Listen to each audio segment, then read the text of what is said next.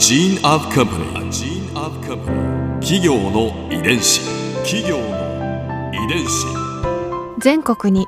546万社以上あるとされる日本の企業その企業の数だけ理念があり使命があり人間ドラマがありますこの番組ではさまざまな企業のトップや社員の方にお話を伺いながら成長する企業の DNA を解明していきます企業の遺伝子。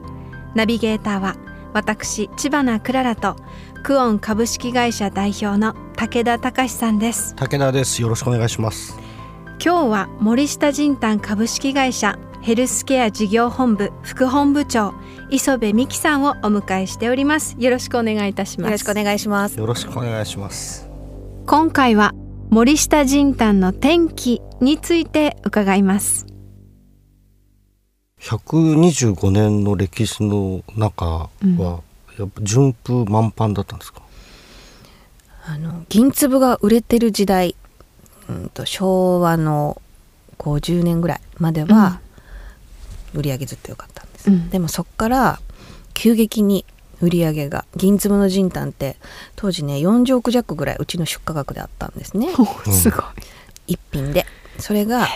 という間に数億まで下がっちゃって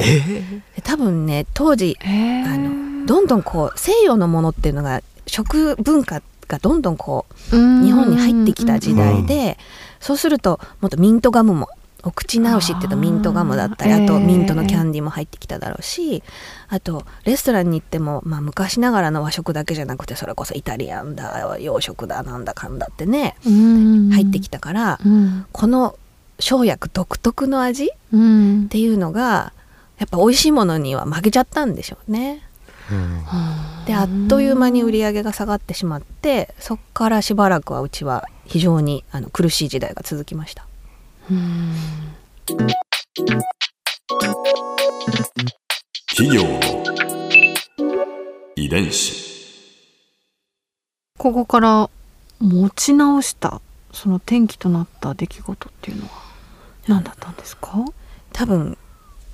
私2004年の入社なんですけど、はい。2003年に今の当社の社長の駒村が中途入社で入ってきていて、うん。ええ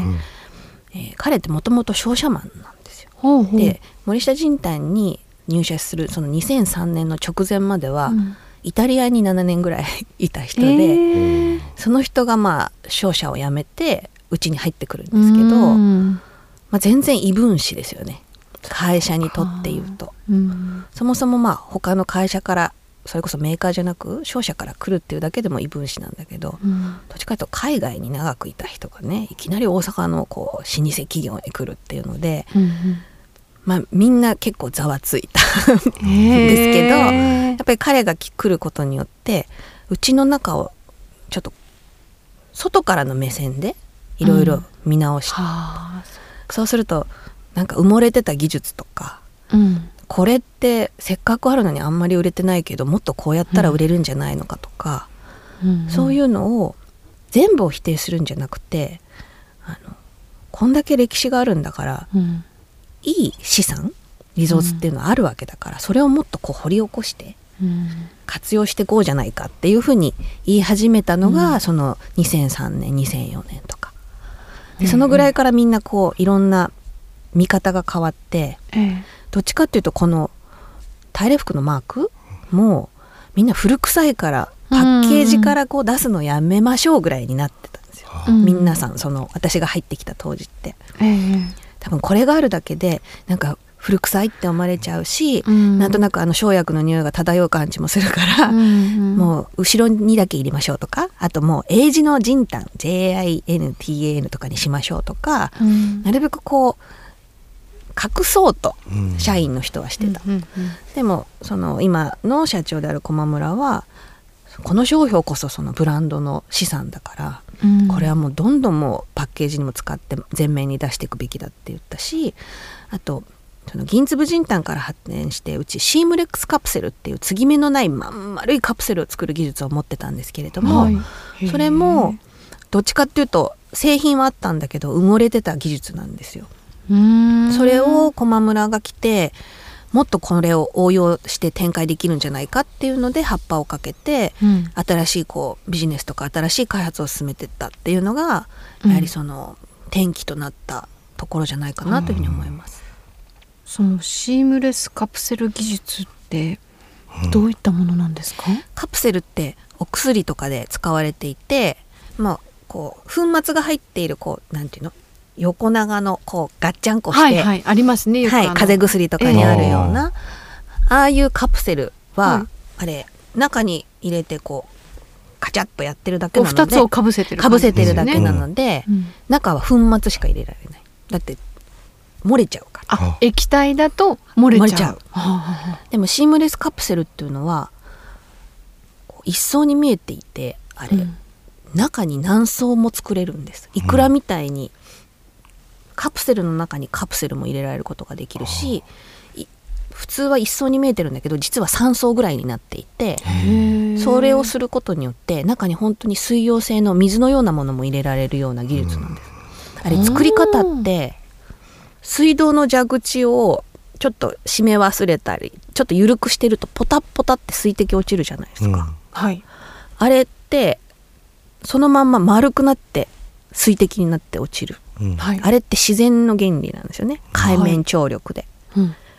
あの葉っぱからこう雨が滴り落ちる時も水滴ってこうくるんと丸くなって落ちる、はい。あの原理を使っているんですけどあ考えたことなかった雫の原理。普通は何かこう型に入っ型でねカプセルを作ってそれをこうくっつけるみたいなんですけどあれこう注射器みたいな出口からその外側の被膜の液とはい。中側の中に入れたいものとそれを一緒くたに注射針みたいなところからシュッと落とすんですよ。そうすると自然の力でくるんってなって丸くなって落ちていくだからあれこうなんか型じゃないのでうん。原理上何層にもできるんですよ。注射針をこうたくさんやることで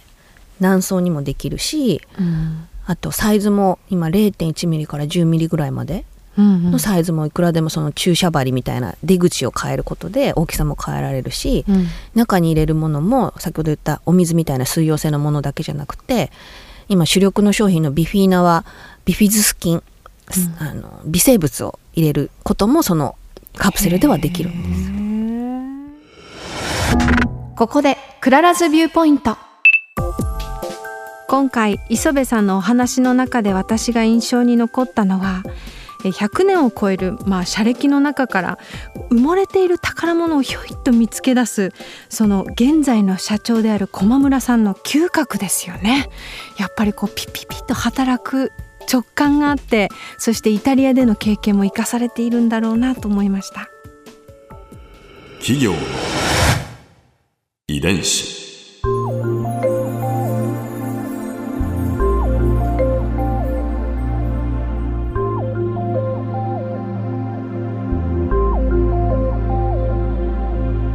この番組はポッドキャストのほかスマートフォンタブレット向けアプリ JFN パークでも聞くことができます。お使いのアプリストアからダウンロードして企業の遺伝子のページにアクセスしてみてください。それでは来週もまたお会いしましょう。